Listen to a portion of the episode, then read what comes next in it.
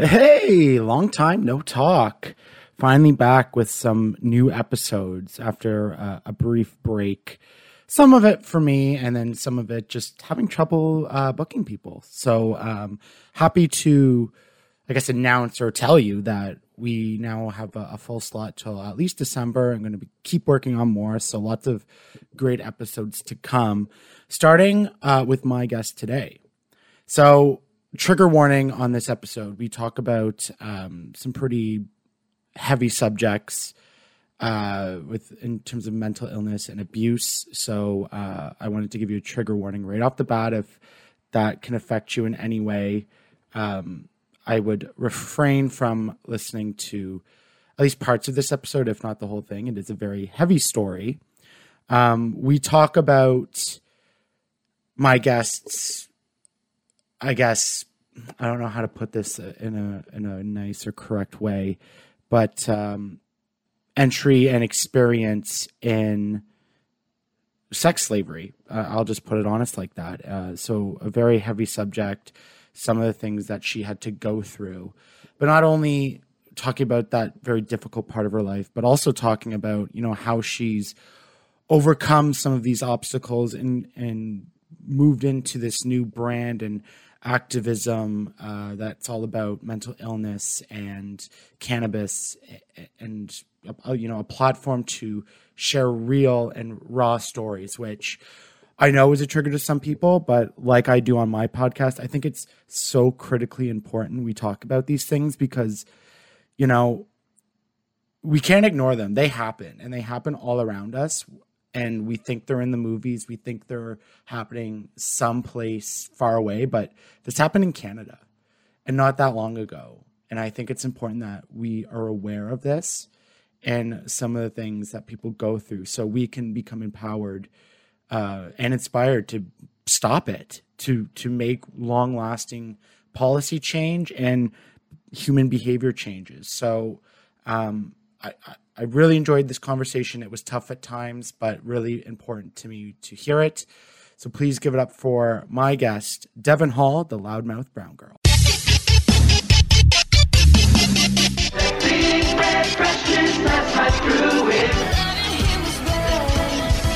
You take the red pill, you stay in Wonderland, and I show you how deep the rabbit hole goes. Welcome to Life in Red finally back with some new episodes and pleased to be joined here today uh, to kick off um, not a new season but we'll, we'll say that for now. Uh, devon hall thank you so much for joining me. Thanks for having me. I'm pretty stoked to be here. I don't get to do a lot of podcasts these days. And we were uh, connected through friend of the show and uh, twitter pal ashley. So shout out to ashley for making the recommendation here of uh, super shout out thank you ash. I i seriously i love that girl and when I, it's funny because when I first met her, I was like, okay, she's really nice and normal.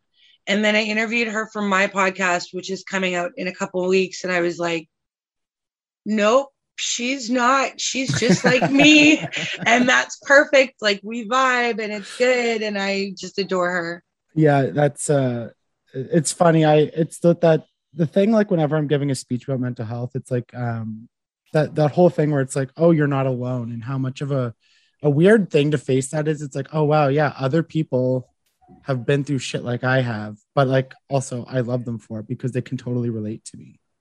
I was literally writing a post about that last night and then i was like no i can't i couldn't post it because it was thanksgiving and i'm like okay here's the thing. I want to be grateful and i want to be happy but like millions of people died for this holiday to exist. Yeah and that makes me think that like cool i'm not alone because they suffered too but i'm not grateful that they suffered. So i literally I had a moment and i was like yeah i'm just i'm just gonna not do a thanksgiving mm. post and just i'm just gonna let this year ride.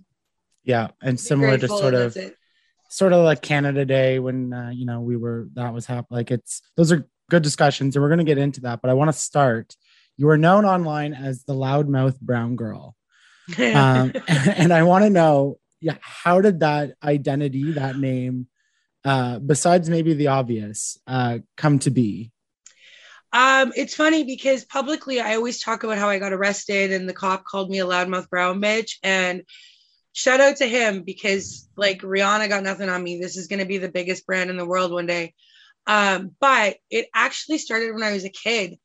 Um, I'm loud, I'm mixed race, and my skin color is brown.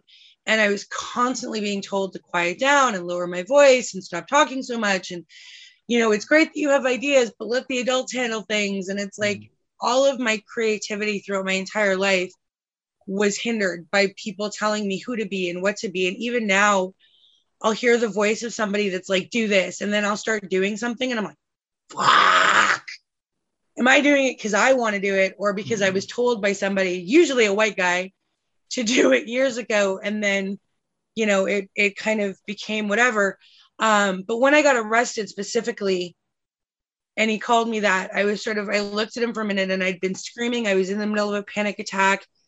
Um, I had actually just started smoking cannabis and I had not smoked cannabis for like years. Um, I would smoke here or there at a party, but I was very cautious about who I smoked with, when I smoked, how I smoked. And I had just started and then I'd gone on a trip for CJSF radio. And because I didn't, the, like cannabis was brand new, didn't know if I was allowed to travel with it. I didn't bring anything with me. And everybody on the trip was drinking, and I'm not a big drinker anymore. Kind of did that in my 20s. And so the whole trip was a nightmare. There was racism, and somebody stole my keys out of my purse and went through my room and tossed my room around. And the security guard was very understanding and the university that we were staying at was completely not understanding. Like they didn't get single woman first trip alone as an adult black woman in a city full of people that don't particularly like black people and are genuinely shocked to see black people like one woman walked up to me and she's like you're black. And i went yeah thank you. I know i've been this way for a while now i'm like really proud of it and there was a whole group of white people that i'd been traveling with behind me and they were like, we can't believe she did that. And I went, really?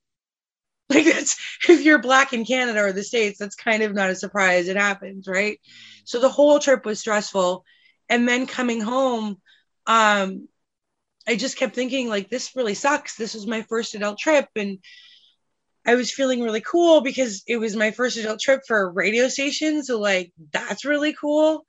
And it was just destroyed by you know like i try to ask people for directions and they literally ran from me it was like oh my god black person don't go talk to her and um and then all of the other things and then coming home it was like i don't want to come home because if i come home i have to deal with all the stuff that's in my head that was triggered by all the things that i had just gone through and all of the things in my head are really awful terrible evil things and i just started to panic and the airline did not help. They moved passengers away from me.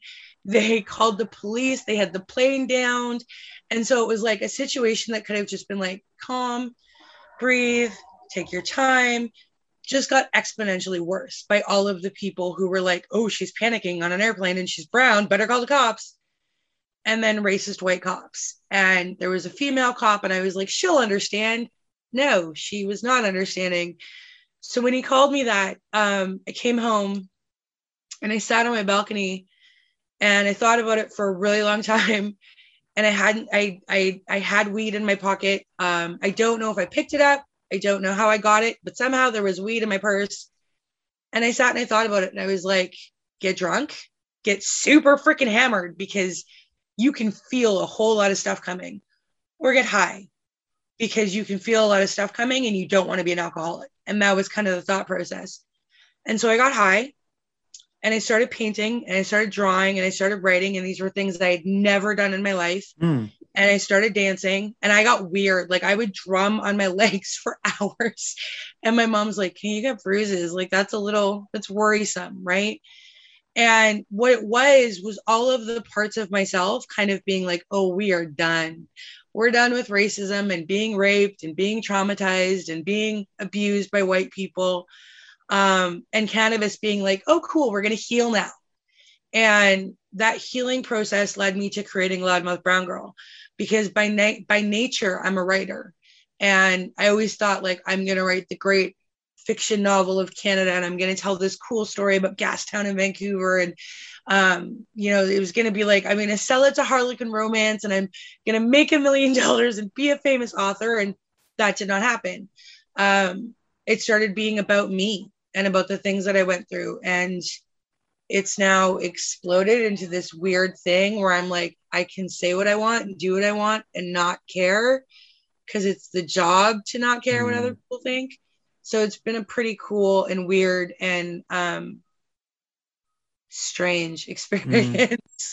There's a lot to be said about art in general. So whether that's yeah. you said painting, writing, podcasting, music, and how therapeutic and cathartic that could be to any healing process. I know for myself, um, writing and music are all are a huge thing for me when I'm yeah. when I'm going through a, like a depressive episode or something. So before all this, um, you've you threw out a couple pretty hard to hear things already. Um, prior to this this new platform and identity as loudmouth brown girl, were you was mental illness something you always struggled with?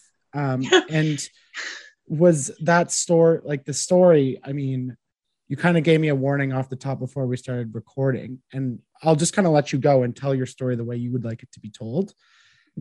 But was, you know, how did this all come to be and, and to reach that point of the story you just told? So I'm going to pause your audience right now and I'm going to do a little bit of a trigger warning on my own. Um, the story that I have in my head is discombobulated. There are pieces missing, there are names missing, dates missing, hours missing, weeks. There are solid weeks of my teen years that are completely blacked out um, by what I went through. And so take a minute and and really think about whether or not you want to hear this. But if you're still listening, um, I was a child sex slave. Mm and I was raped by more than one prolific, well known, famous people. I have named them in the past when I first started Loudmouth, but I'm not going to do that now mm-hmm. for a variety of reasons, but namely my safety um, is pretty much the, the thing that I'm most concerned about and the safety of other victims. Um, but they are, they're incredibly famous and they're incredibly famous for being rapists and for keeping women, like adult women, against their will and confining them in spaces that they shouldn't be confined. It's not as well known that there were children involved, and there were many of us. Um, there were drugs, there was brainwashing, there were beatings that um, there were things that happened to me that people who worked at Guantanamo Bay have been arrested for um, in Canada. And I would love to give you an age of when it started, but like for me, sexual abuse started really young. I remember being baptized um, and the priest doing something that he shouldn't do. I remember another priest doing something he shouldn't do. Um, and then standing in front of my class at my school that was attached to the church telling us that if we engaged in sexual activity, not only was it the girl's fault, but that we would be going to hell. It's less bad if it's the boy, but if it's the girl, clearly she wanted it because otherwise the boy wouldn't wouldn't advance was basically the message that we were given. Um, so there was a lot. There was a lot of bullying. There was a lot of teachers kind of knowing what was going on, but in the 90s, we weren't as open with with sexual abuse mm-hmm. conversations. Mm-hmm. And so nobody taught us how to say things like, oh, okay, so I was just raped. Um, so instead of saying those words, I would scar my body.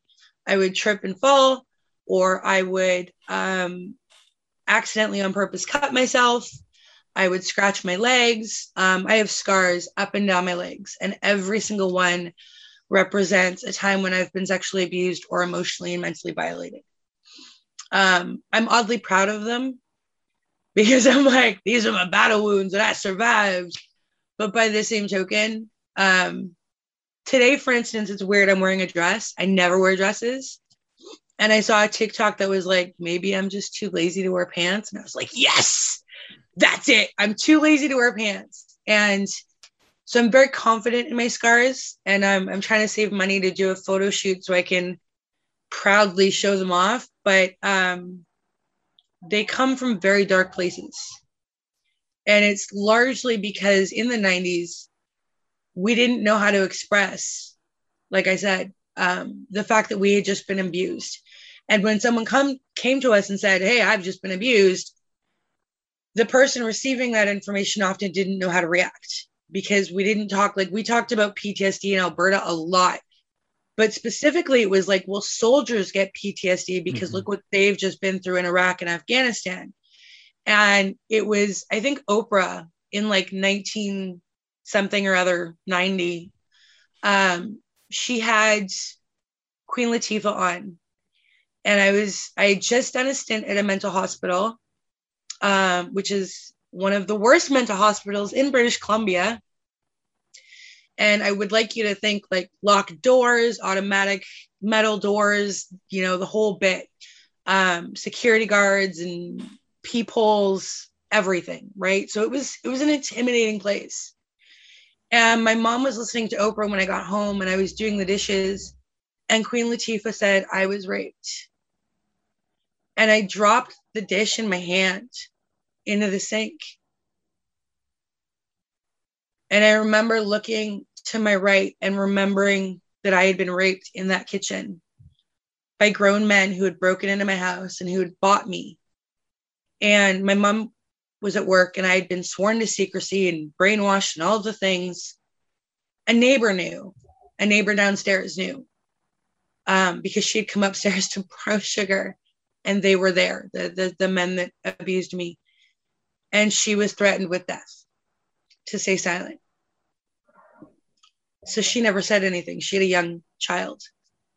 And um, when Queen Latifah said that, I came out of the kitchen and into the dining room and I looked at my mom and I said, That happened to me once. And the truth was that it had happened several times over several years by several different abusers. Tyler Perry talked about this on Oprah as well that Black kids tend to, or colored children tend to be abused prolifically throughout their lifetime by many different abusers in many different stages of their life. And um, she said, What do you mean? And I said, What Queen Latifah just said had happened to me. And that was the end of the conversation. We never talked about it again. She didn't know what to say. And um, I didn't know how to describe it. How do you tell your mother that you were forced to do things on the same chair that she is currently sitting in when you're 15? Or um, that your banister was used for things that banisters shouldn't be used for, right? Um, and so we never talked about it. And then when I had the panic attack and I started just getting angry, like angry, angry, angry. And any survivor, any victim, that is my best advice. Like, get pissed. Get angry that you've been violated, that you've been abused, that you've been traumatized, that your safe space has been destroyed by people who think that they have the right to destroy your space because they want to. Because that's really how Loudmouth got started. I came out, told my story, I named names. I didn't care. The first year was all about like, here it is, world. This is this is my darkness because I needed to get it out. I needed to release it. And the second year, I kind of calmed down and I was like, oh, that was probably a bad idea. It's probably not my best my best moment.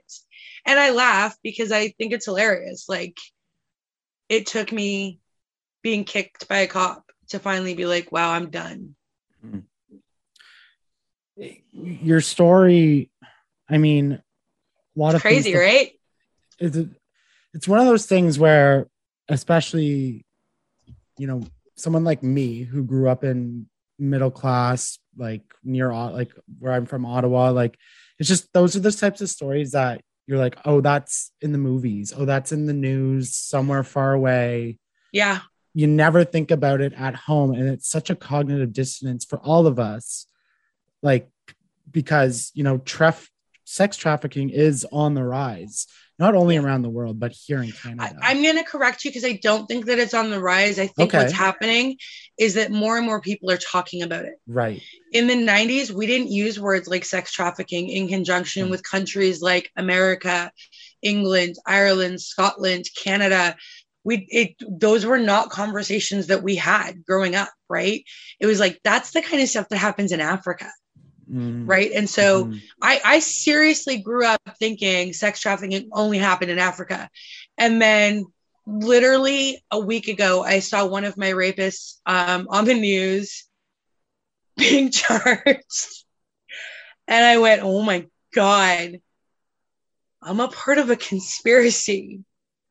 And it was like this freaky, fucked up moment where I'm like, holy shit. Hmm. Like, so that's one day point. that's going to be a TV movie. And actually, one of my abusers has a TV movie based on what he did, Oh, which is disturbing in of yeah. itself. It, it you know, but I just wanted to touch on the point too that um stuff like the internet, so your platform, whether it's what Mhm. you see on on Twitter nowadays with women coming forward with their stories of abuse, because you, so you said for the most part you tried to tell your mom that um, what happened and you didn't really know how to deal with it. And even being able to come forward and even say that to your mom i think is hard for a lot of victims of abuse. I, i've Yeah. never been a victim but i have heard enough stories now from friends and people on this show how how difficult it is and why women as women especially don't come forward with it. Did you try to tell anybody else what happened um Yeah. and yeah. I think the biggest thing is were you believed? Because that No. seems to be the biggest issue. No. No. Um, I so one of my abusers, we'll call him TV movie guy. He followed my family from Alberta to be here in BC before traveling somewhere else. Um, and so when I came forward right before, right in and around when I started Loudmouth, um, I wrote six journals and I named all of the names that I could remember of other victims. And I had actually gotten gang raped again. not too long ago. I couldn't, I can't tell you exactly what year, but not too long Mhm. ago. And many of the boys that I had been forced to lay in my own bed with as a child, um, because of this man, mm, grew up to be men who raped me again. So that's fun. It's a good, terrible, awful reunion. Um, and I'm flipping about it because I have to be. Like I'm not I'm I'm not trying to diminish what I went through or what we went through. Like I'm laughing because I it's just insane to me that Mhm. Like you said, this is not something that the average person can understand living in in a middle class neighborhood. I have lived in poverty my whole life, and even I'm just fuck. Like, how did this happen that nobody noticed? Um, when I came forward and handed in those journals, somebody was there, a psych nurse, um, because they were doing a wellness check along with me reporting and I was asked if I knew a specific girl. And this girl in particular is actually very famous in my community um, because her boyfriend was a gangster. And I say was because about three weeks after I was asked about her, she overdosed in a hotel room.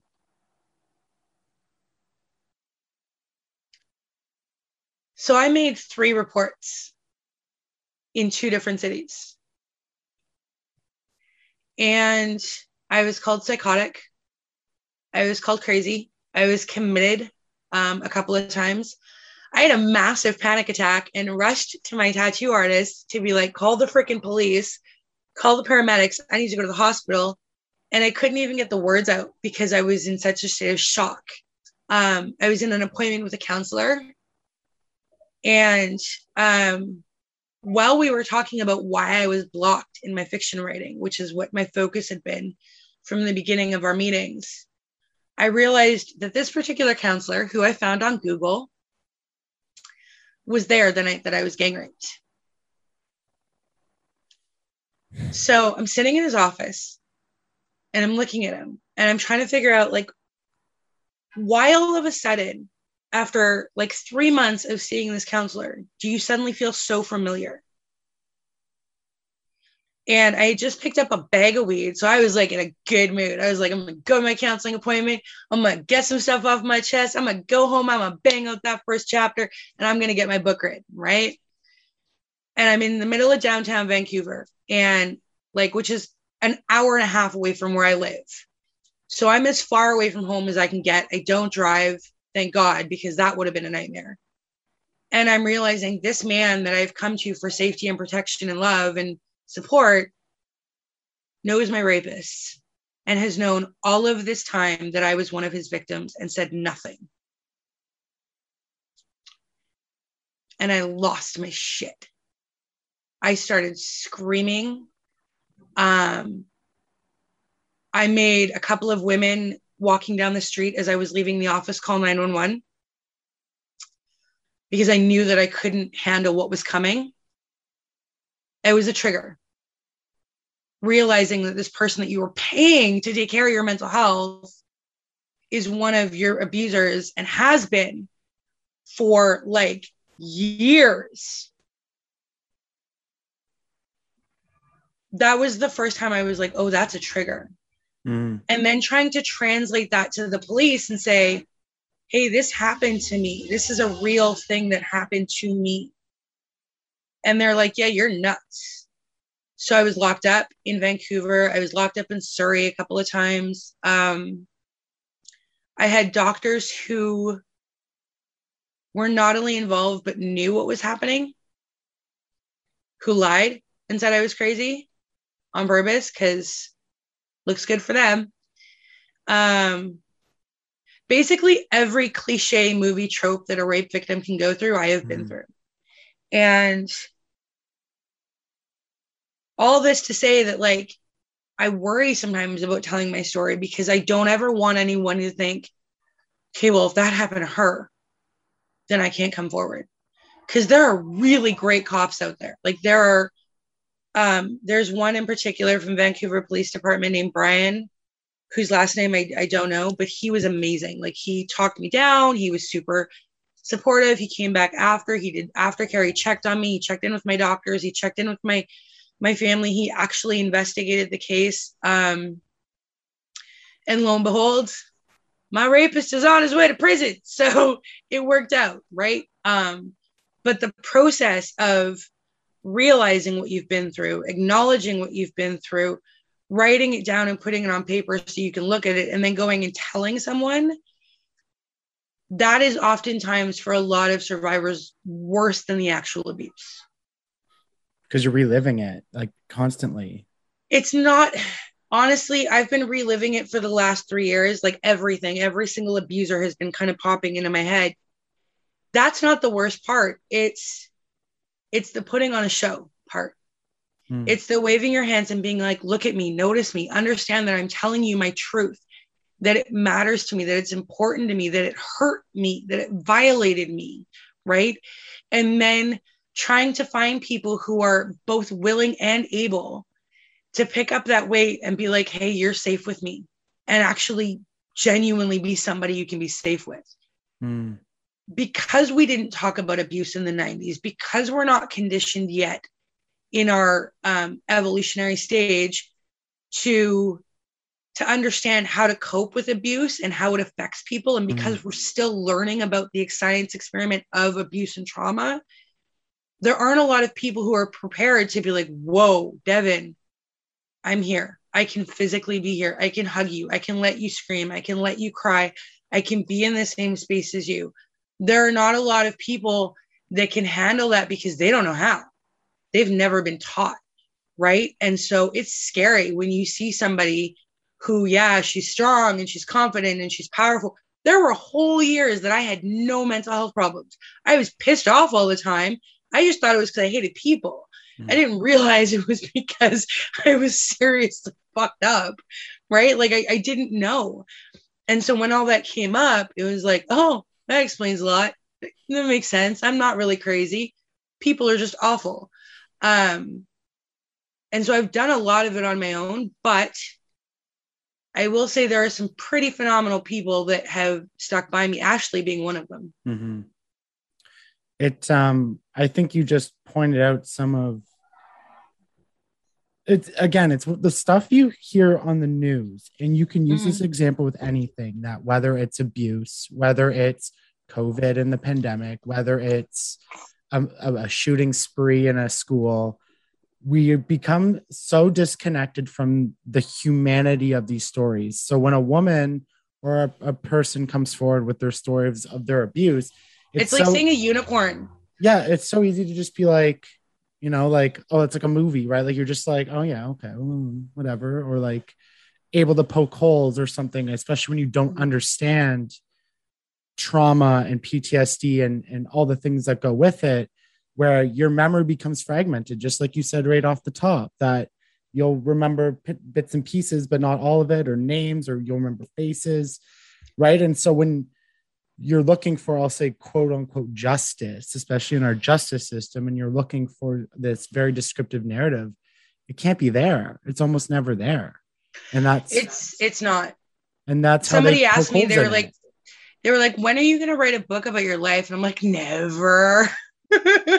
never. I write about, you know, the life lessons and I write about certain instances where I learned something, but I specifically stay away from like this person did this on this day at this time and Mm, because I I'm really learning and I I will I'm going to shout out the Afro Canada Bud sisters here because I actually left the group because I realized I was traumatizing them by sharing my trauma with them, right?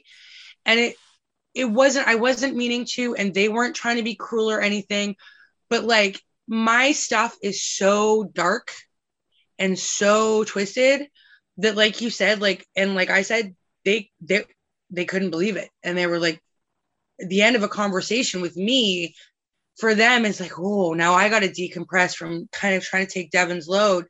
Um and so i'm i'm really lucky that i have a huge support system but i only have that support system because i lost my freaking mind. Hmm. right? Like i went nuts. And when i think about my writing i'm like i don't want to contribute to trauma porn because there are some super sick people out there that are like, oh, she went through that. That's really hot. No, it's not. It's twisted. It's evil. It's disgusting. It's wrong. It's all of the things that are terrible about humanity. That's what I went through. Right. And on one hand, I don't want to traumatize people. And on the other hand, I don't want it to be like, I, I just don't want the comments of like, oh, well, why didn't you just leave? mhm, mhm. Because I was freaking brainwashed, man. Like literally brainwashed. And when I say that, people are like, oh, she just means she got hit. No. My brain was rewired literally by hypnotism, right? And when you say that, people are like, but hypnotism doesn't work. Oh, yes, it does. And I'm not the only one. And and so it's really difficult sometimes for me to write or to to even be the loudmouth brown girl because I'm like, I can't, I, I just can't do it today. Mhm. That's the thing about, you know, you said hyp- hypnosis, but even, you know, manipulation. Uh, you talk about things like Stockholm syndrome. Um, you know, all Stockholm these things. syndrome was definitely something I was going through. Yeah, like people, like that's the thing. What people don't understand. Why don't you just leave? Why didn't? Why didn't you? You know, why don't you just say no? Why don't you like? You know, all the excuses and putting the onus on you as the victim instead of us and the society does this instead of being like why didn't the abusers not abuse right we're always trying to find ways for the victim Oh my to- God, I think I love you. Do you want to get married and like not have babies and not really get married? um, Um, yeah, that's it exactly. Why did do they that all the time. abuse? Yeah. um, especially with young women uh, i think about the college scan right it's just it's always well why didn't you do this certain thing to like protect your safety instead of putting the onus on people in particularly men to not abuse and rape people. Like I just I can I can tell you what that is. In the 90s, I am sure you had this conversation with your parents. Don't put your hand on the stove top because it's hot. Yeah. And then if you do it and you get burned, they're like, but we told you it was hot. Okay, great. Well, you didn't tell me that my best friend was going to grow up to be a rapist because he was abused as a kid too. Like, I didn't know that that was going to be something I had to go through. And you didn't prepare me for this. Right.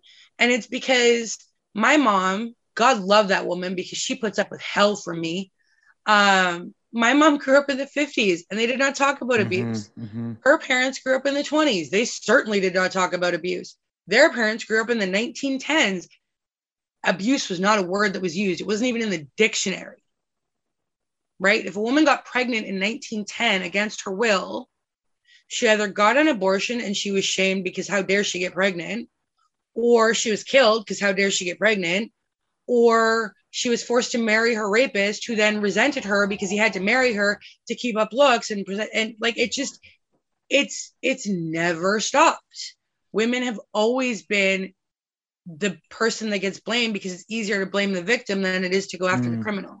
And it really is easier to go after the criminal because we we have memory lapses we have ptsd we have trauma and the world doesn't understand trauma. Hmm Yeah, it's um, I don't like. I wish. it I mean, sucks I yeah. I mean, just to put it plainly, absolutely.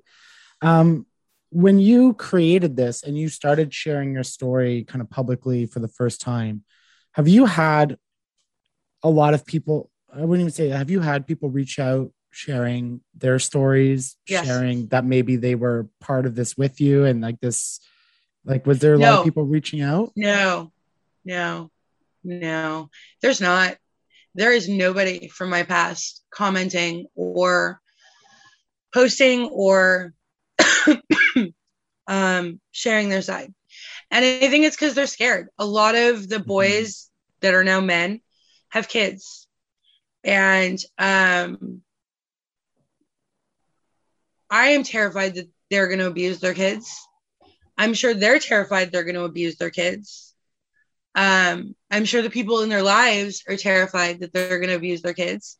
I have put a spotlight on a lot of people without even, like, even naming some people in in those journals, um, naming some people on the blog, and then taking it back and being like, "Let me take those names down." There are people in my community who know who did what Mm. and in my i mean in my neighborhood and um sometimes i'll walk down the street and i'll get a nod from people and i'm like you read the blog because when i first started i wrote a blog post about how if you recognize somebody in camouflage chances are they're wearing that because they're a survivor and that pattern Mm. reminds them of the battle that they're going through and i i say that because i grew up next to an army base and that's what that pattern means to me. It means like fucking fought for your life, your, your whole life. You've fought, fought to survive this. And so I had written a long post about, you know, nodding and just kind of acknowledge if you know somebody's a survivor, here are some simple things you can do to to acknowledge that you understand they've struggled. And so I'll get a nod every now and then, I'll get a smile. Um, I remember when I first started it, I was at New West Skytrain and this Indian woman, bloody gorgeous Indian woman, by the way, she looked at me and she smiled this giant smile. And she looked down at her little girl who had to be about eight or nine. And she nodded her head and she looked at me and she's like, kind of doing this. And I was like, holy fuck, she read the blog Mhm. like that she's telling me she read the blog and that was the moment that i was like yep this is me this is this body this mind this soul is the loudmouth brown girl um i've also though had people who look at me who i know i've never met before in my life but i know they've read the blog because they will walk across the street and they'll do like a u-turn so like they'll cross the street and then cross back to like get away from me. It's like any association with me is a danger. And it just makes me laugh because I'm like, all right, that that tells me that you know who I am, you know what my message is, and you stand with my abusers. Cool. Mhm. Thank you. thank you for showing me who you are because now I know to stay the hell away from you. Right.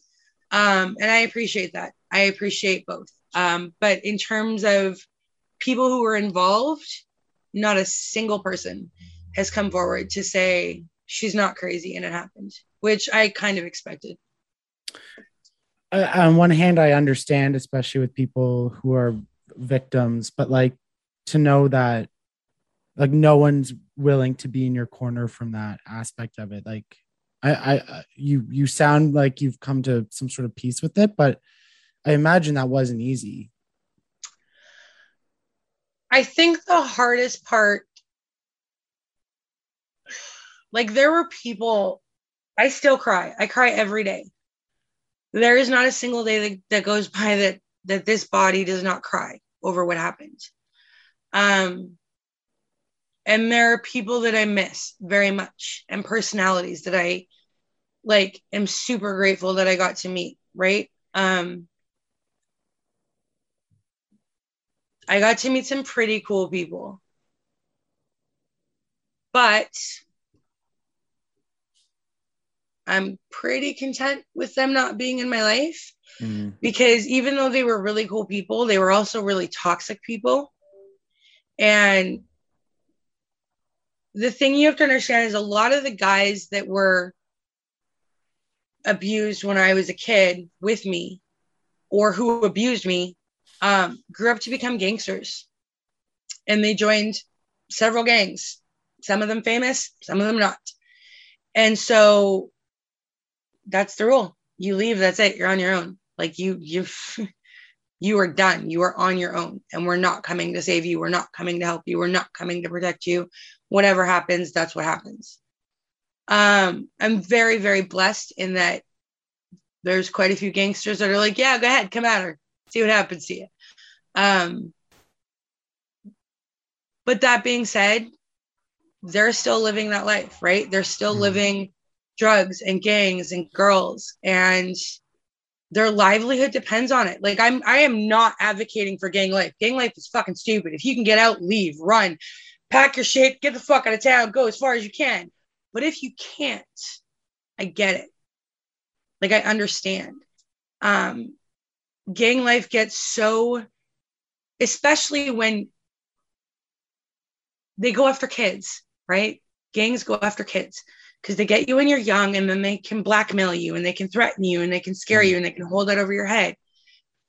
And then as you get older and you fall in love and you have kids, well, now your kids are going to be part of the game, whether you like it or not, because that's their collateral, right?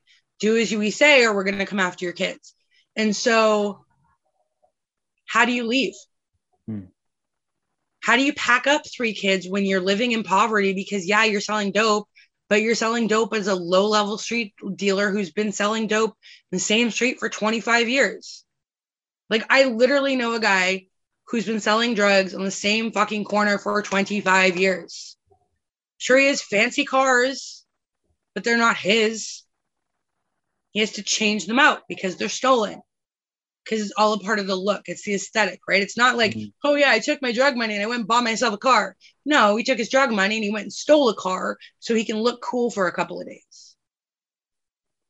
So, how do you leave that life when it's all you've ever known, when your kids are at risk, when the woman you love is at risk? Um, the girl that died, her boyfriend's still in prison. Like she should have gotten married and had kids, and she never got the opportunity because she was busy waiting for him to make enough money that they could move on. And then he just never did. It's like um a, just the cycle, right? The and you it's see this terrible cycle. And again, it's one of those things.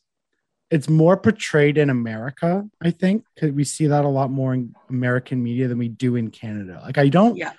think a lot of Canadians, unless they're living it, or like live near it understand the level of poverty that exists in this country especially with indigenous communities with uh you know uh, immigrant refugee communities um and in all these kind of small towns that are even though the cities and i know in bc especially has a, a very high homeless population and you know the opioid crisis is mm. really taking its toll but especially on the the northern interior of BC, I know is also very hard hit. And It's, it's- I, I would say that it's actually worse in the places where it's coldest in Canada. Right. Um, because it's cold in Canada, man. You can't Yeah. like you can't grow cannabis, you can't grow hops, you can't like you can't grow vegetables, you can't there are places that don't have a freaking movie theater, and everyone's like, "Oh, what a big deal! You don't have a movie theater. You use Netflix." Well, they don't have cable. It's That's another thing. Yeah. Right? They don't have cable. They don't have news. They don't have anything outside of their community. All they have is their community. And their education, by the way, sucks. And they don't have clean water because the pipes are frozen. And so, what do you do? You do drugs because you just want to fucking forget how miserable life is and how you can't get out because where are you going to work?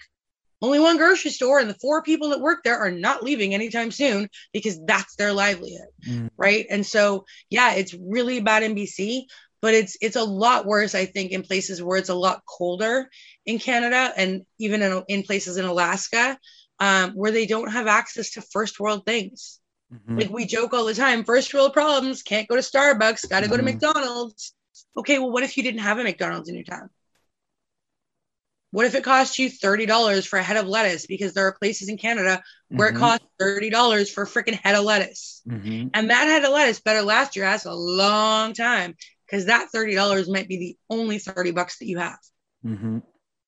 Yeah. Right. So so out of sight, out of mind for most of us. Yeah. And we just we play such ignorant. We're just so ignorant to it. We were just put the blinders on. well, because just- we're conditioned to be though, right? yeah. Um we like human beings are tribal and it's our natural instinct to stick to our tribes.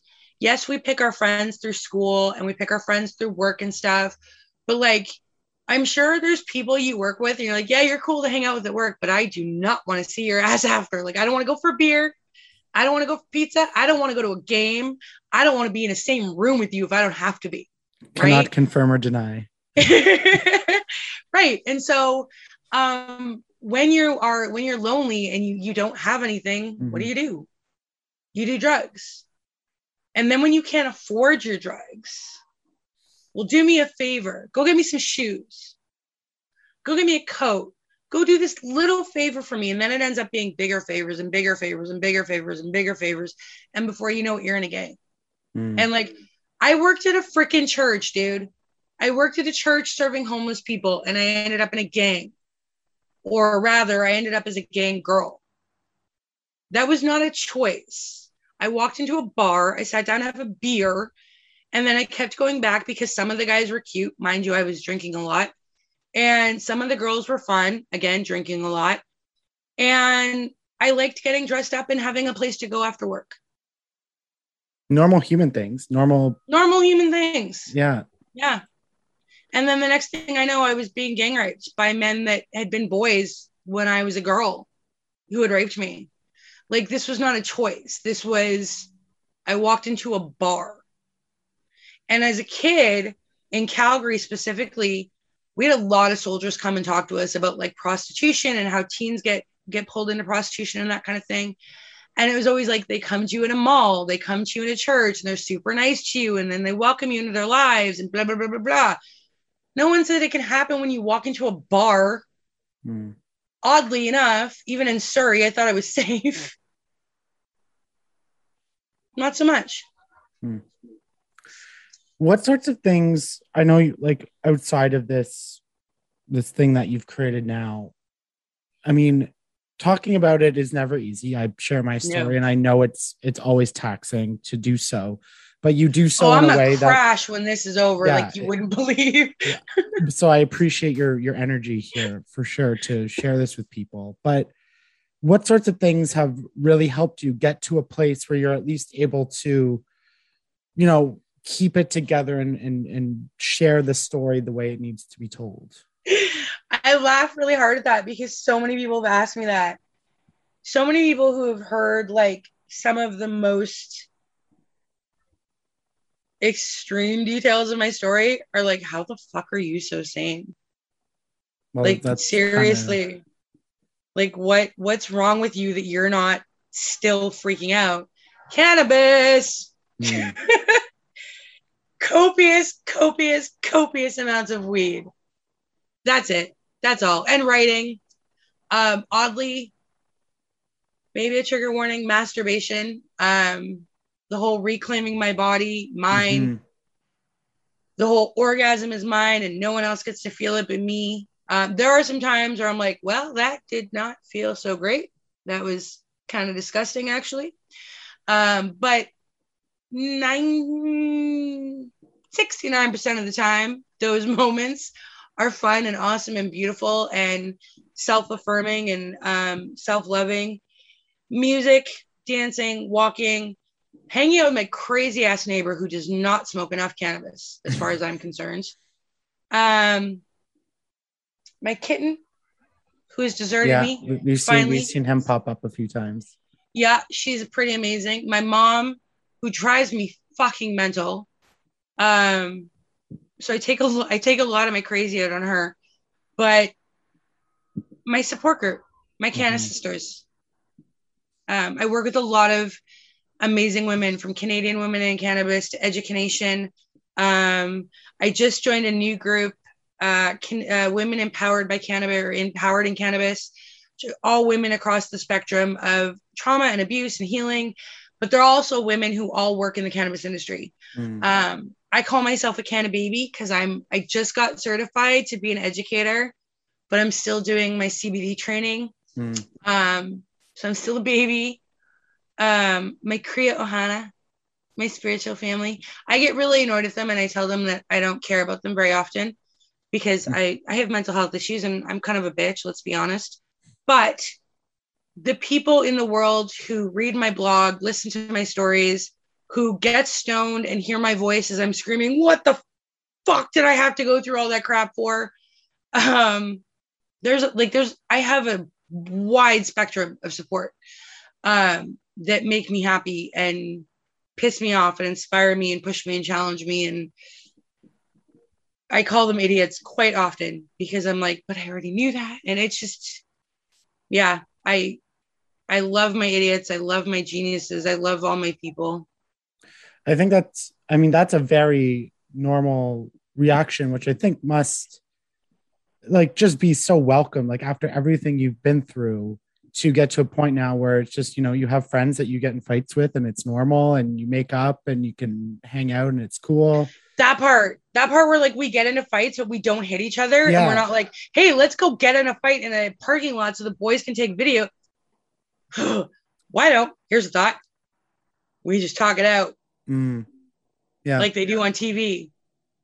Like I remember sitting in a strip club looking at my my actually one of my best friends in the world who I both love and want to kill in equal measure being like I just want my reality shows and a beer. And he was like, "What?" And I was like, "I want to go home. I want to watch Vanderpump Rules and I want to drink beer." And he's like, "Why?" And I'm like, "Cuz they don't try to kill each other and they don't pull out guns." they yell and they scream and they go home and they have sex. And he was like, and this is like the gangster guy. He's like, that actually sounds pretty good. Nothing wrong with that. um, I, I want to touch on the cannabis, but I did want to go back a bit to the the masturbation part and, Yeah. and sex specifically, not asking it in a grotesque way. no, go ahead, man. I am an open book. I have One- no shame. Um, I have a good a good friend who also has suffered some pretty horrific things, and you know, I asked her why. You know, because you hear it as jokes and all the time, especially with men, where you get women who are especially into kinks have I, I don't even want to say usually i don't know the statistic but you know when a woman who's more into kinks are very open about their sexuality um, at least in my anecdotal experience have been a victim of some sort of abuse. And the way she described it to me is it's kind of you mentioned it but i want to go into a little bit more detail detail is the control. It's that you you have the ownership of the control whether it's of your orgasm whether it's of this this dangerous kind of scenario you put yourself in but is under control that like that is some like is it therapeutic is it you know i'm just trying to like understand sort of that psychological aspect of it because you know something that i could never understand myself You would make a good counselor because you're making me think about things that I don't really want to talk about, but that I need to and should. if you don't want to um, talk about it, you don't have to talk no, about it's good. it. it's it's it's good. It's good. There's a purpose behind everything, and this this in particular might explain some of that. So, I don't know if you've ever heard of IMVU, but I used to go on there a lot, and um, I was constantly getting into these like pseudo online relationships that were not relationships with guys who wanted me to call them daddy, who I wanted to call daddy. And as my kind of like obsession with the daddy kink started to wear off, I started really looking at like the kinds of guys that I was getting into these connections with. And I was like, you're really lame. Like, you're not dominant at all.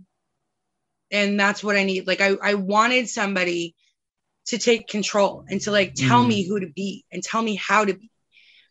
And literally none of these guys could do that because I'm super confident. Like I cry all the time. I have I have bad days, but I really am super freaking confident.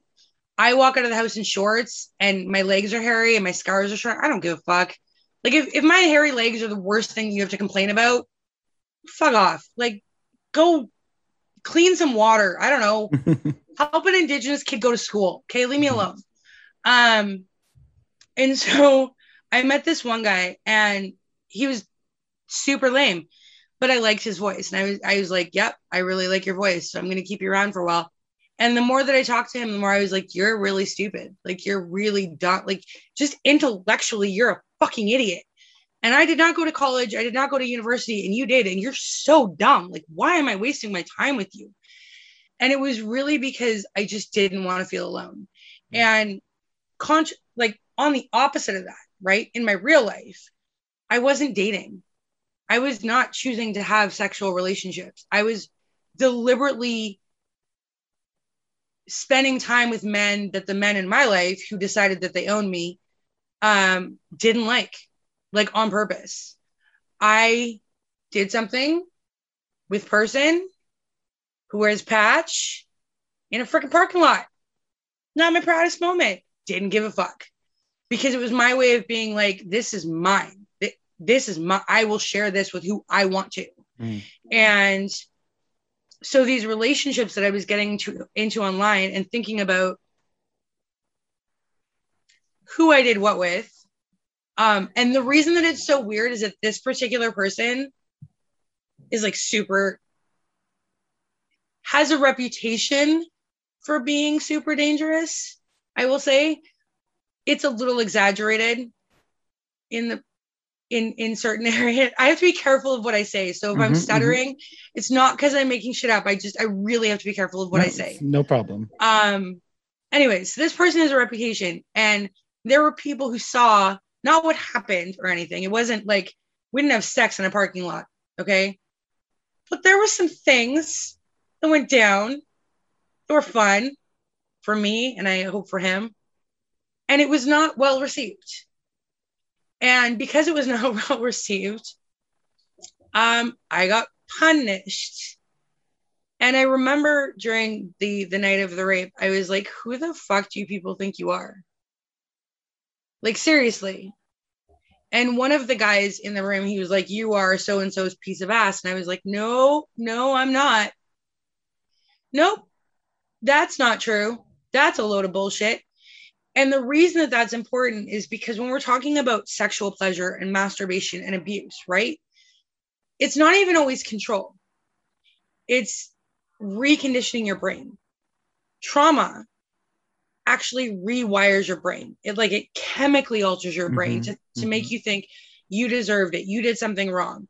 There was a girl on a train many months after what happened to me happened, and a man had taken a picture of her under the skirt. And I was standing right there and I said, sit down. And she's like, why? I said, sit down. Like he's taking your picture. And I wanted to scream and I wanted to yell, but I was kind of still in my newbie. I've been abused to their face. So I didn't Mhm. kind of, I kind of was just sort of very passive about my words to him. And she said to me, What did I do? And like I died inside because I was Mhm. like, You didn't do anything. You wore a freaking skirt. Because you, you wanted to wear a skirt because you wanted to be pretty and, and you wore a skirt and he took advantage. That's what happened. You did nothing wrong. And I came home from that encounter and I thought about the IMVU guys and I thought about the real guys and I thought about the parking lot guy and I went, I did nothing wrong. I was not dating anybody. I was not married. I was not engaged. I was, in fact, deliberately not dating anybody in those days because everybody I knew was in a gang and I did not want to become a baby mama. That was like my worst fear. Somebody's been asking me for years, like years, move with me. I'll take care of you. Love you. Blah, blah. I'm like, no, I no, I this is a man-free zone. This is all mine, right? And it's not just I want to orgasm and I want to feel like it's me in control. It's me reminding the little girl inside of myself, right? Who went through all that trauma. Yo, you you're allowed to be single. I grew up thinking I needed to get married and have babies in order to have the stability that I didn't have in my home life as a child. And so I sought out any relationship that I could have, looking for the stability that I didn't get as a kid. And now I'm like, yo, your house is a mess. Um, you have four freaking cats and you're 38 and you live with your mom and you're happier than you've ever been in your life.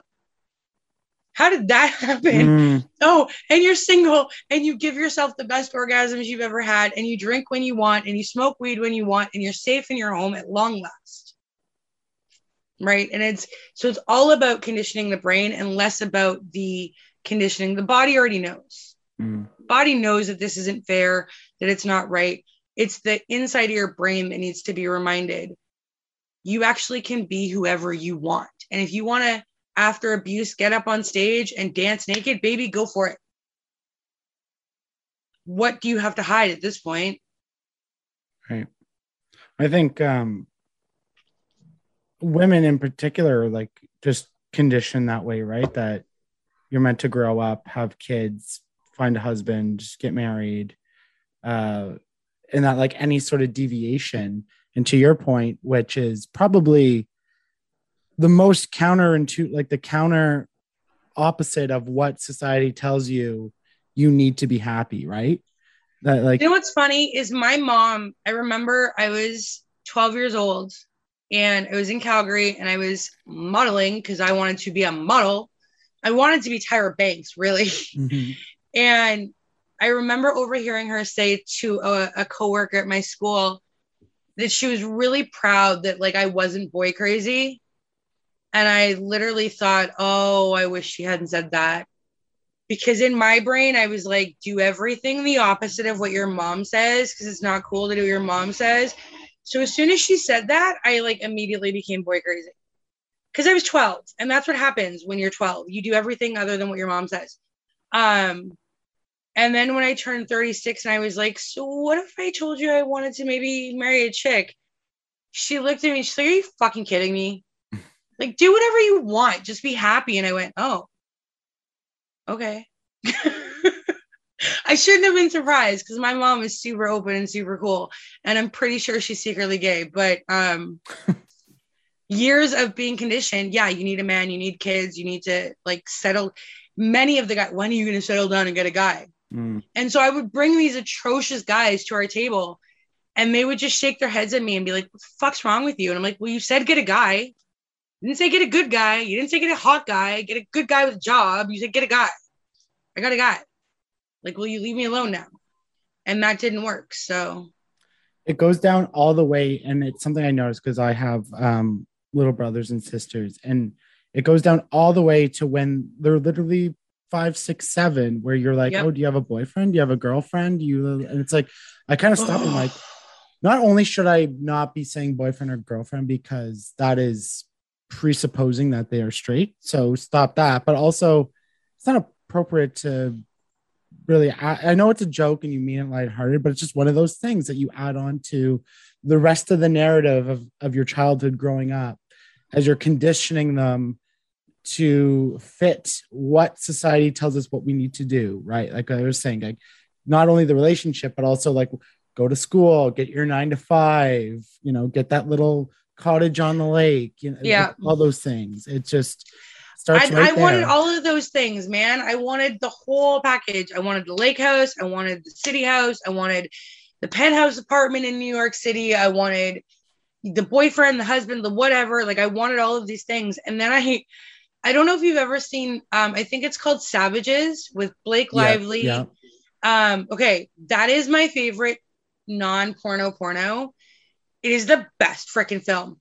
All three of those people are hot. All three of those people are rich. All three of those people have weed. All three of those people have adventures. All three of those people love each other.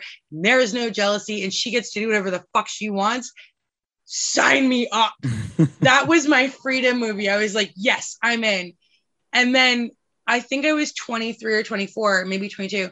Someone was like, okay, if you could pick between Aaron's character, I, I don't remember the character names, or Taylor's, who would you pick? And I was like, nope. And all these years later, I still can't pick. I would take both. I would take both. I would fly to Bali and I'd be gone. Y'all would never see me again. I'd be so happy. do you and I and I, I'm this is like a personal and deep question. So if you don't want to answer it, Because we've been fine. so lighthearted so far. but, but I do want to, yeah, for true. Um, but I did want to ask it because, you know, it's something like after all this has happened and you're at the point where you're at now, do you feel you're at a place where you can start thinking about having those things again that you dreamed of one more day? Or do you feel because of what happened and everything you've been through, like that, that was taken and that now you, you can't have it? Um.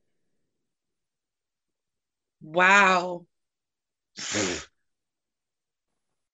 Because it's i mean as we're that was like taking a bullet. Um, that's a damn good question. i just want like does life have to be over when you're a victim of abuse No. or can No, you no, no, no, no. keep dreaming Life definitely changes. Like it's Yeah. totally different than what I thought it was going to be. Um, I'm okay. To clarify, because one day he will hear this and he will laugh his ass off if he's not hearing it already through time and space. Because I believe in that kind of crap. Um, I am still waiting for Chris Evans. Not at all. Um, that was a Twitter joke that I started years and years and years ago that he was my future husband. And then I actually was sitting on um I don't know if you have them in Toronto, but we have um like sea buses. So they take us to from one part of Vancouver to, to North Vancouver where like the mountainside is. And so I'm sitting on this sea bus and I look over, I shit you not, it's Chris Evans. He's filming in Vancouver. And I'm sitting there and I'm like, I'm super chill right now. I'm stoned, but I'm super chill. I could take a picture. I could Instagram this shit and it would be hilarious. Twitter has been sitting right there, right? And I seriously, like, it's a 15 minute sea bus. So I had time to like sneak a photo. And I thought about it and I was like, nah. It was a self date night. Um, I had taken myself to downtown Vancouver, gotten super stoned, had a bunch of coffee, was wandering around, and I was thinking about what you're asking, right? And I'm thinking, oh my God, fuck, Captain America is sitting right here, my future husband. And I didn't even want to say hello. I just wanted to be by myself. Hmm. I just wanted to enjoy my own company. And it was nice. Like it was really nice. And I'm kind of addicted to it right now. Hmm. Like I'm super fascinated with myself. I'm overweight, four cats, 38, living with my mom, right? Not like I'm not Beyonce. I'm not Oprah at all by any stretch. But I'm happy. And that to me is super fascinating. And I don't want to lose that. Mhm. And I'm not saying that like if Chris Evans knocked on my door, I'm not gonna say no.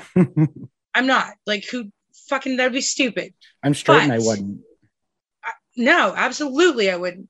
However, in my alone time, right? That's me. Like I need that. I'm craving that right now. And I'm really lucky because a lot of survivors don't get that. I'm on Hmm. disability. Um so every penny I earn from my shop is what pays for the website. I like I don't have anything extra. Um but I'm still really happy. I just like I like Devon. She's really cool. She's weird and she's magical and she's supernatural and she's crazy and she's funny and artistic and there's just like nobody in the world that's as interesting as me right now. And that's a really, really blessed place to be. absolutely. Like that's what i think so many people struggle. And it doesn't matter how much money you have. It doesn't matter how much you know people adore you. Like you could be the most famous person in the world. Like you could have any job. You know so many people struggle to get to that place Yeah. that you're in where you can sit by yourself and enjoy it and be content and and look forward to it in even some cases right like some people dread being alone Yeah. I mean, don't get me wrong. fear. I would love to be alone on Fuck Off Island, which is owned by Johnny Depp because it's called Fuck Off Island. I really want to go there and it's beautiful and it's in the Bahamas. I would love that. Okay. I can do Loudmouth Brown Girl anywhere. So if there's any sponsors out there that are like, here's a million bucks, I will take that money. But I'll still enjoy my alone time. Mm. It's awesome. Before I let you go, I did want to touch on the cannabis because this is a, Yeah. a big part of your life. It's something I've It is, yeah. covered. Um, it's something I've covered again. If anyone's interested in more in depth, I have an episode from last year with Maddie Brown.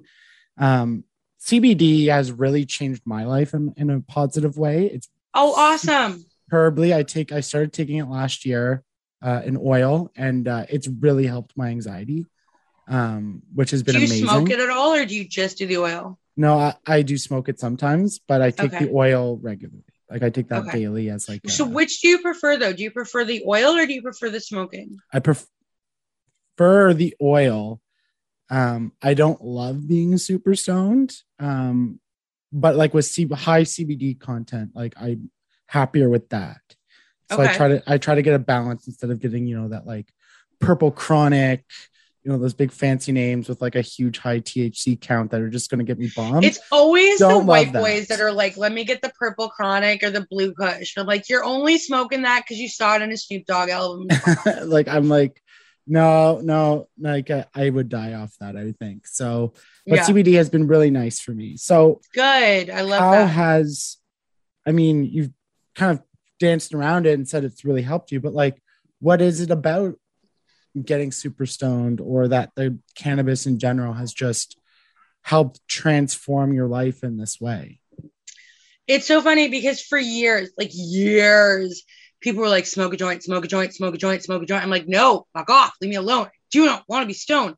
Like I said, I was working at church and I was working with a lot of people who have severe addiction to crack, to meth, to heroin, to fentanyl, to all of the things. Mm, um, living in severe poverty for a variety of reasons some for trauma some for ptsd some for shit happened man and one day they picked up a pipe and that was the end of that um, and so like getting stoned just didn't kind of like make sense to me but then like i'd go to a strip club and get drunk mm. and like the firemen that I worked with were like, okay, so you you won't smoke a joint, but you'll go to a strip club and hang out with gangsters and get. And I was like, look, drinking is socially acceptable, and I like boobs. Leave me alone. And that was that was my explanation.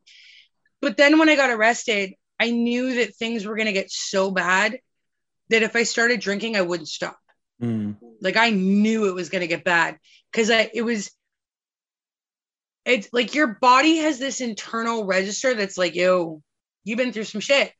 Time to deal with it. We're warning you. Floodgates are opening. Be prepared. And I I didn't have a support system. I didn't know where to go or or who to talk to. So smoking cannabis was sort of okay. Well, maybe if I smoke weed, I won't lose my shit mm. maybe I won't kill myself. Maybe I won't go kill other people. Give me something that will keep me inebriated long enough that I can acknowledge what happened, be angry about it, but not get violent about it. That was my like my main concern was I didn't want to be the angry drunk black chick going to the strip club to kill the guys who had raped me. And I was really worried that I was going to do that. Um, and so cannabis literally was like, don't worry about it. We got you. And so I had to try a few different strains. Um, I did do blueberry kush for a while, and all it did was put me to sleep. And I was like, I wanted to function. I wanted to be able to work and, and do stuff. And about three years in, I kind of woke up and I was like, whoa, wait, Loudmouth Brown Girl is kind of a brand. It's not like it's not just a blog. Like there's a Mm. t-shirt line. And and and there's cannabis involved and I could like there are women who work in cannabis. And it's funny because right before I went for my trip um for CJSF radio I was at a meeting or maybe it might have been after.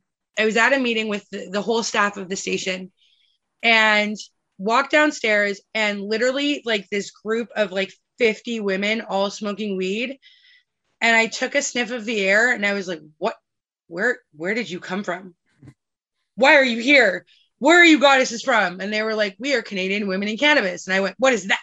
I need to know more. Give me more information and so i got hooked in with them and it's like women across canada that smoke weed and i was like oh yeah i found my tribe and through them, I met Education. And then Education was like, Did you know you could become a cannabis instructor? And I went, Whoa, I could work in a dispensary. I could go back to helping people again.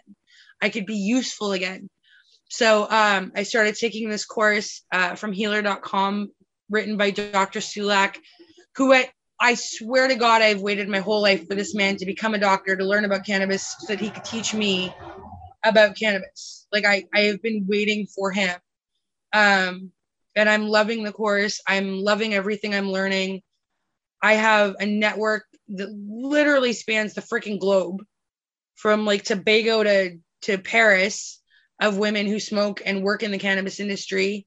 One of my friends, Stacy Bobak, she just um, from Education board member, just went to Portugal to talk about cannabis Hmm. um, and to talk about legalizing it there. And we learned through her that they have completely cut out the cartels and they've made drugs legal across the Mhm, board, mhm, all of them, which is so cool. mhm. And so now they're trying to figure out how to navigate making cannabis legal um, for a lot of reasons, but doing it differently than Canada. So, and I'm actually interviewing somebody tomorrow for State Lifted Sis who is in Europe, um, who came to Canada and she was like, Yeah, your cannabis is shit show.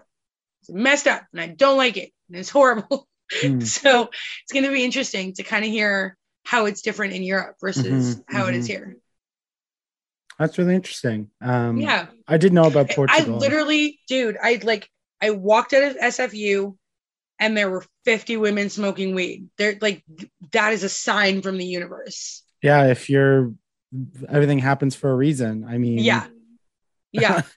I mean the trip was shit, but like at the end of the trip, I got Canadian women in cannabis out of the deal. So yeah. So I guess well, I don't want to say it worked out, but I mean, it put you to where you I, are now. I am bitter about the fact that the, the abusive cop that called me a loudmouth brown bitch and all of the people who abused me before kind of get credit for giving me the title.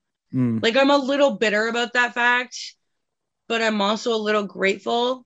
I won't tell them that. So this Yeah. is between me, you, and the internet audience. Um, but I am a little bit like, okay, it's kind of cool. yeah. Well, listen. Um, this was you know a difficult but also amazing conversation. So I really thank you. Um, you've mentioned your your website. You have you know lot. I've I've went through it. Lots of pieces of writing, um, cannabis, and uh, you said you had a shop. So where do people find you to to find all that and get more information? Um, so loudmouthbrowngirl.com, Instagram, Twitter, all of the things are there. 604 North will be released, I want to say April 2022. I'm holding on to it. I'm I'm building up content. I'm trying to like get some videos up. I want to do some things. I want to make sure that when you come to the site, um, because it's a completely different site than than Loudmouth Brown Girl. It is 604 North is a hundred percent cannabis. Like Mhm. everything is cannabis education. Um, and stories about my personal experience with addiction and and um, people who have who have been through it. Um, so it's it's all like drug related. I, I just I want to hold on to it a little while longer, but I'll announce it on the site when it's ready to go live, and we'll do an event, and you'll be invited, and oh, wonderful. it'll be fun and yeah it's gonna be cool i've got we've got um some cannabis educators that are gonna come we've got some people that, in, that are in the industry and it's all gonna be through zoom i feel like i kind of owe it to the internet world right now to do it through zoom because like the whole pandemic y'all were sort of there for me so sort of my way of saying thank you. Tickets are going to be super cheap um because I'm broke ass and I need your two dollars. Yeah, fair. fair. yeah, it's gonna be a fun day though. Awesome. Well, we'll keep our eyes peeled for that on uh, social media Thank and your you. website. Um, and uh, yeah, thank you so much. It was great to connect with you. Um, again, You're thank you. amazing, dude. You like you should really, really consider counseling if you don't already. You're well, really I good at it. I work in radio, so maybe completely the opposite. But um, you, You, know, could have your own counseling. I just I'm saying you ask good questions. thank you. Um, but uh, thank you for your time and energy because again, I know sharing these things are not easy at all. So um, I appreciate you sharing that space with me and, and my platform and, and my audience as well. So um, I hope you have Can a I just say thanks for listening? Like it's not um to anybody that's still here hearing me right now. Thank you. Like it's it's not easy to listen to this stuff and to take it in and and to get inspired to activate. But um it sucks sharing your story. I'm not gonna say that it gets easier, but I am gonna say that it gets easier when you share your story than if you don't. Yes, I will attest to that as well. So, um, Loudmouth Brown Girl, thank you so much. This is-